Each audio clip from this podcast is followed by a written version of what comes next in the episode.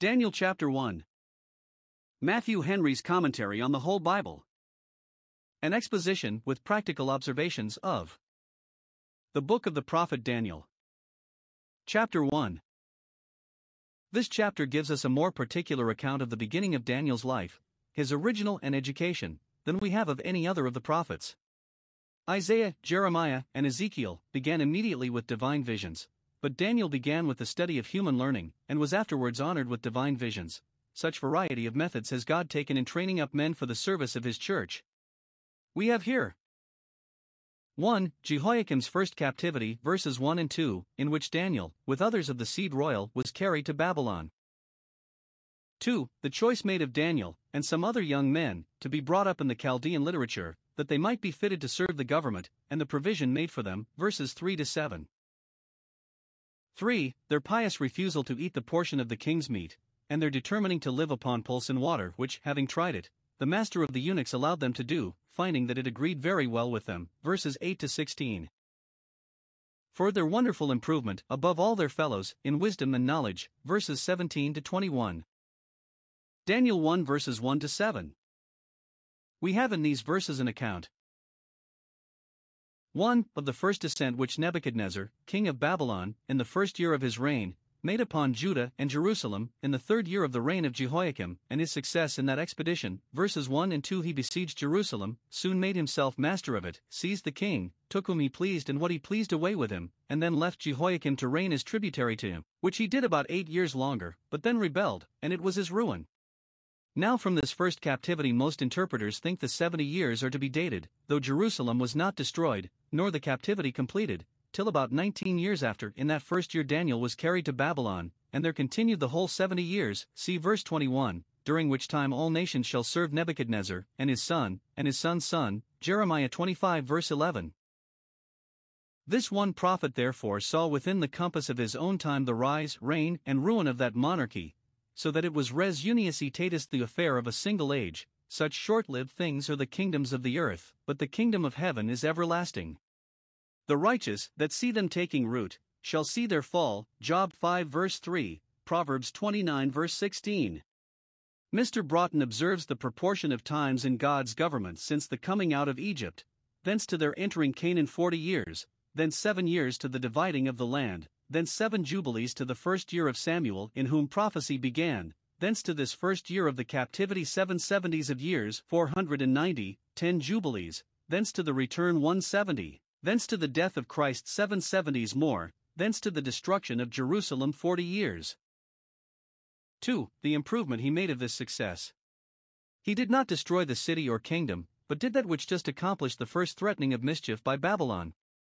It was denounced against Hezekiah for showing his treasures to the king of Babylon's ambassadors, Isaiah 39 verses 6 and 7, that the treasures and the children should be carried away, and, if they had been humbled and reformed by this, hitherto the king of Babylon's power and success should have gone, but no further.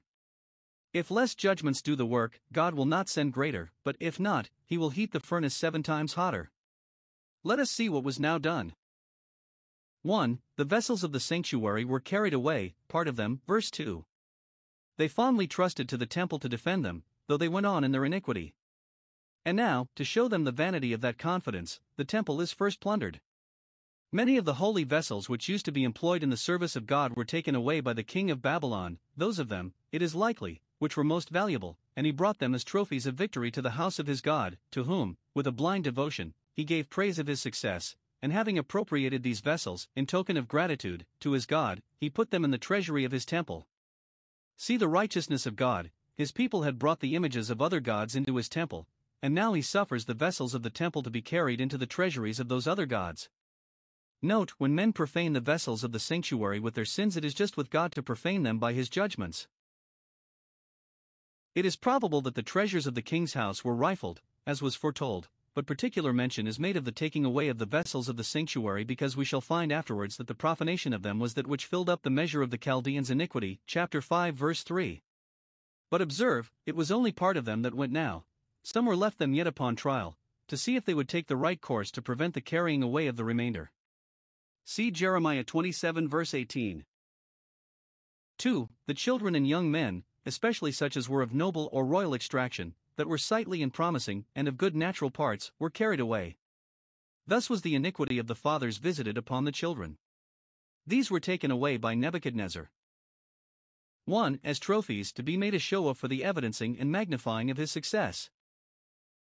2. As hostages for the fidelity of their parents in their own land, who would be concerned to conduct themselves well that their children might have the better treatment. 3. As a seed to serve him. He took them away to train them up for employments and preferments under him, either out of an unaccountable affectation, which great men often have, to be attended by foreigners, though they be blacks, rather than by those of their own nation, or because he knew that there were no such witty, sprightly, ingenious young men to be found among his Chaldeans as abounded among the youth of Israel, and, if that were so, it was much for the honor of the Jewish nation, as of an uncommon genius above other people, and a fruit of the blessing. But it was a shame that a people who had so much which should have so little wisdom and grace.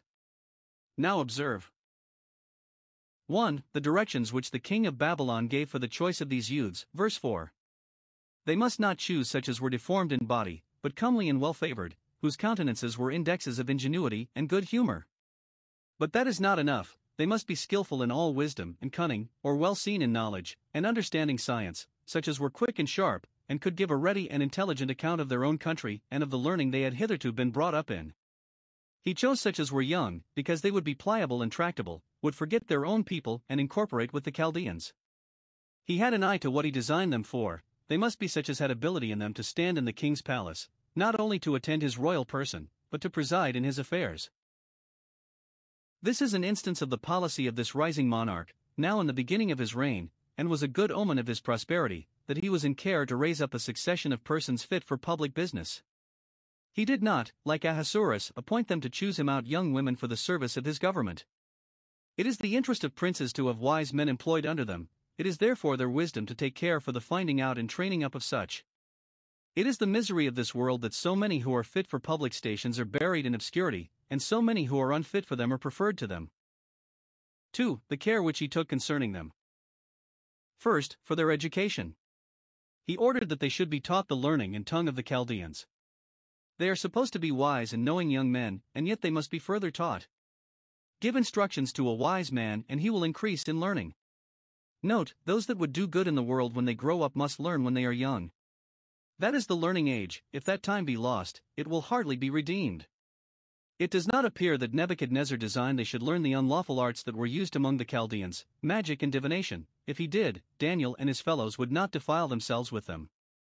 Nay, we do not find that he ordered them to be taught the religion of the Chaldeans, by which it appears that he was at this time no bigot, if men were skilful and faithful, and fit for his business, it was not material to him what religion they were of, provided they had but some religion. They must be trained up in the language and laws of the country, in history, philosophy, and mathematics, in the arts of husbandry, war, and navigation, in such learning as might qualify them to serve their generation. Note, it is real service to the public to provide for the good education of the youth.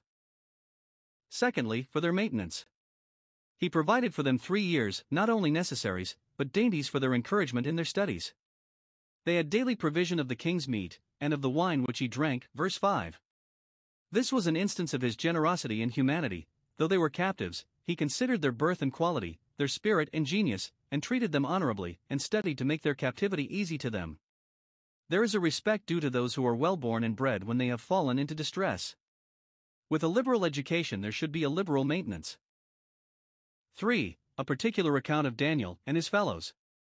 They were of the children of Judah, the royal tribe, and probably of the house of David, which had grown a numerous family. And God told Hezekiah that of the children that should issue from him some should be taken and made eunuchs, or chamberlains, in the palace of the king of Babylon. The prince of the eunuchs changed the names of Daniel and his fellows, partly to show his authority over them and their subjection to him, and partly in token of their being naturalized and made Chaldeans. Their Hebrew names, which they received at their circumcision, had something of God, or Jah, in them, Daniel God is my judge, Hananiah the grace of the Lord, Mishael he that is the strong God, Azariah the Lord is a help. To make them forget the God of their fathers, the guide of their youth, they give them names that savor of the Chaldean idolatry.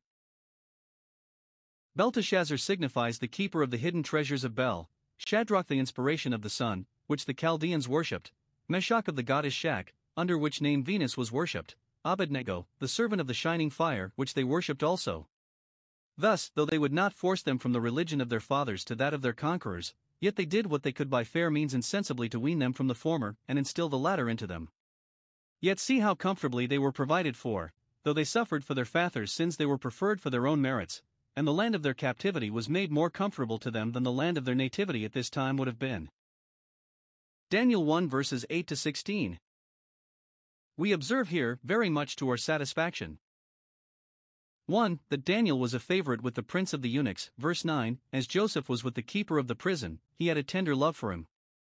No doubt Daniel deserved it, and recommended himself by his ingenuity and sweetness of temper, he was greatly beloved, chapter 9 verse 23, and yet it is said here that it was God that brought him into favor with the prince of the eunuchs, for every one does not meet with acceptance according to his merits. Note, the interest which we think we make for ourselves we must acknowledge to be God's gift, and must ascribe to him the glory of it.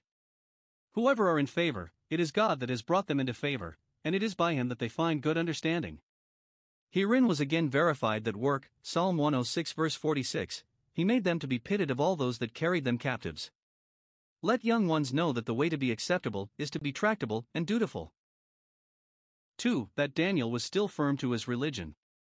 They had changed his name, but they could not change his nature. Whatever they pleased to call him, he still retained the spirit of an Israelite indeed.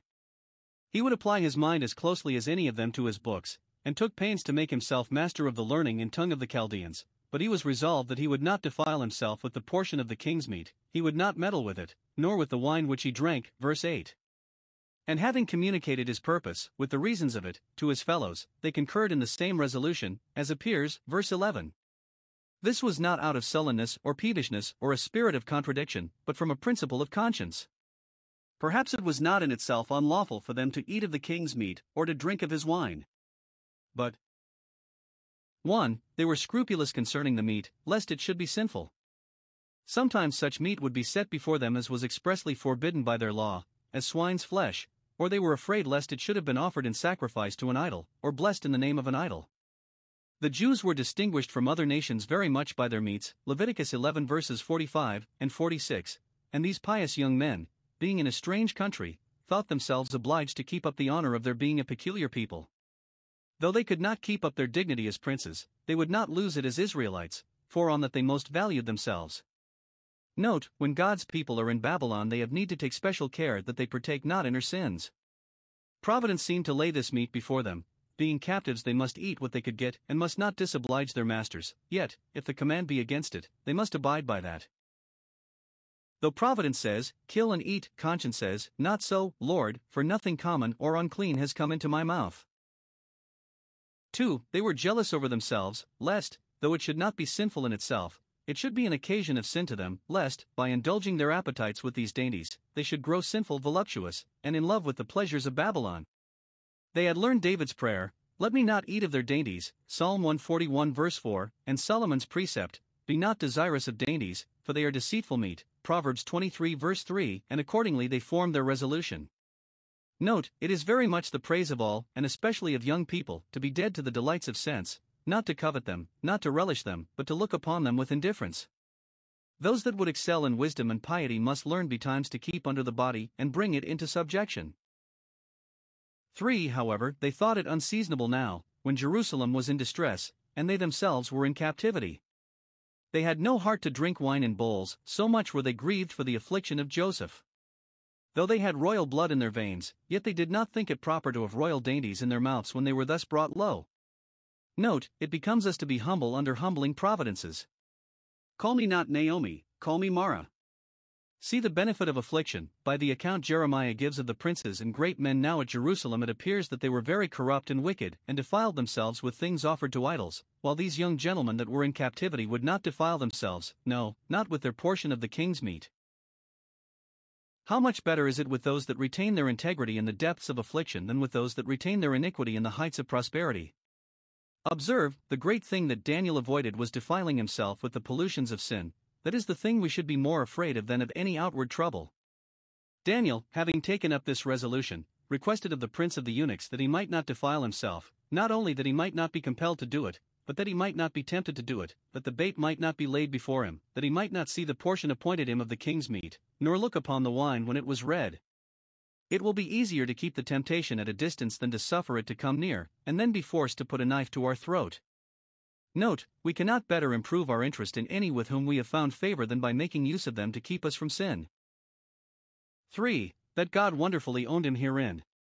When Daniel requested that he might have none of the king's meat or wine set before him, the prince of the eunuchs objected that, if he and his fellows were not found in as good case as any of their companions, he should be in danger of having anger, and of losing his head. Verse 10. Daniel, to satisfy him that there would be no danger of any bad consequence, desires the matter might be put to a trial.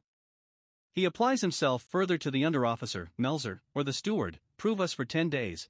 During the time, let us have nothing but pulse to eat, nothing but herbs and fruits, or parched peas or lentils, and nothing but water to drink, and see how we can live upon that, and proceed accordingly. Verse 13. People will not believe the benefit of abstemiousness and a spare diet, nor how much it contributes to the health of the body, unless they try it. Trial was accordingly made. Daniel and his fellows lived for ten days upon pulse and water, hard fare for young men of genteel extraction and education, and which one would rather expect they should have indented against than petition for, but at the end of the ten days they were compared with the other children, and were found fairer and fatter in flesh of a more healthful look and better complexion, than all those who did eat the portion of the king's meat. Verse 15. This was in part a natural effect of their temperance, but it must be ascribed to the special blessing of God, which will make a little to go a great way, a dinner of herbs better than a stalled ox. By this it appears that man lives not by bread alone, pulse and water shall be the most nourishing food if God speak the word. See what it is to keep ourselves pure from the pollutions of sin, it is the way to have that comfort and satisfaction which will be health to the navel and marrow to the bones, while the pleasures of sin are rottenness to the bones. For, that his master countenanced him. The steward did not force them to eat against their consciences, but, as they desired, gave them pulse and water, verse 16, the pleasures of which they enjoyed, and we have reason to think we're not envied the enjoyment. Here is a great example of temperance and contentment with mean things, and, as Epicurus said, he that lives according to nature will never be poor, but he that lives according to opinion will never be rich. This wonderful abstemiousness of these young men in the days of their youth contributed to the fitting of them. 1. For their eminent services. Hereby they kept their minds clear and unclouded, and fit for contemplation, and saved for the best employments a great deal both of time and thought, and thus they prevented those diseases which indispose men for the business of age that owe their rise to the intemperances of youth. 2. For their eminent sufferings. Those that had thus inured themselves to hardship, and lived a life of self denial and mortification, could the more easily venture upon the fiery furnace and the den of lions, rather than sin against God. Daniel 1 verses 17 to 21. Concerning Daniel and his fellows, we have here 1. Their great attainments in learning, verse 17. They were very sober and diligent, and studied hard, and we may suppose their tutors, finding them of an uncommon capacity, took a great deal of pains with them, but, after all, their achievements are ascribed to God only. It was He that gave them knowledge and skill in all learning and wisdom, for every good and perfect gift is from above, from the Father of the lights. It is the Lord our God that gives men power to get this wealth, the mind is furnished only by Him that formed it. The great learning which God gave these four children was 1. A balance for their losses. They had, for the iniquity of their fathers, been deprived of the honors and pleasures that would have attended their noble extraction, but to make them amends for that, God, in giving them learning, gave them better honors and pleasures than those they had been deprived of. 2. A recompense for their integrity. They kept to their religion, even in the minutest instances of it, and would not so much as defile themselves with the king's meat or wine, but became, in effect, Nazarites, and now God rewarded them for it with eminency in learning. For God gives to a man that is good in his sight, wisdom and knowledge, and joy with them. Ecclesiastes 2 verse 26. To Daniel he gave a double portion, he had understanding in visions and dreams, he knew how to interpret dreams, as Joseph, not by rules of art, such as are pretended to be given by the Oneirocritics, but by a divine sagacity and wisdom which God gave him. Nay, he was endued with a prophetic spirit, by which he was enabled to converse with God, and to receive the notices of divine things in dreams and visions. Numbers 12, verse 6. According to this gift given to Daniel, we find him, in this book, all along employed about dreams and visions, interpreting or entertaining them, for, as every one has received the gift, so shall he have an opportunity, and so should he have a heart, to minister the same. 1 Peter 4, verse 10. 2. Their great acceptance with the king. After three years spent in their education, they being of some maturity, it is likely, when they came, perhaps about twenty years old, they were presented to the king with the rest that were of their standing. Verse 18. And the king examined them and communed with them himself. Verse 19. He could do it, being a man of parts and learning himself, else he would not have come to be so great, and he would do it, for it is the wisdom of princes, in the choice of the persons they employ, to see with their own eyes, to exercise their own judgment, and not trust too much to the representation of others. The king examined them not so much in the languages, in the rules of oratory or poetry, as in all matters of wisdom and understanding, the rules of prudence and true politics. He inquired into their judgment about the due conduct of human life and public affairs. Not were they wits, but were they wise? And he not only found them to excel the young candidates for preferment that were of their own standing, but found that they had more understanding than the ancients, than all their teachers. Psalm 119 verses 99 and 100. So far was the king from being partial to his own countrymen, to seniors, to those of his own religion, and of an established reputation, that he freely owned that, upon trial, he found those poor young captive Jews ten times wiser and better than all the magicians that were in all his realm. Verse 20. He was soon aware of something extraordinary in these young men, and, which gave him a surprising satisfaction, was soon aware that a little of their true divinity was preferable to a great deal of the divination he had been used to. What is the chaff to the wheat? What are the magician's rods to Aaron's? There was no comparison between them. These four young students were better, were ten times better, than all the old practitioners, put them all together, that were in all his realm, and we may be sure that they were not a few. This contempt did God pour upon the pride of the Chaldeans, and this honor did he put upon the low estate of his own people, and thus did he make not only these persons, but the rest of their nation for their sakes, the more respected in the land of their captivity. Lastly, this judgment being given concerning them, they stood before the king. Verse 19. They attended in the presence chamber, nay, and in the council chamber, for to see the king's face is the periphrasis of a privy councillor. Esther 1 verse 14. This confirms Solomon's observation Sayest thou a man diligent in his business, sober and humble? He shall stand before kings, he shall not stand before mean men. Industry is the way to preferment. How long the other three were about the court we are not told, but Daniel, for his part, continued to the first year of Cyrus, verse 21, though not always alike in favor and reputation. He lived and prophesied after the first year of Cyrus, but that is mentioned to intimate that he lived to see the deliverance of his people out of their captivity and their return to their own land. Note, sometimes God favors his servants that mourn with Zion in her sorrows to let them live to see better times with the church than they saw in the beginning of their days, and to share with her in her joys.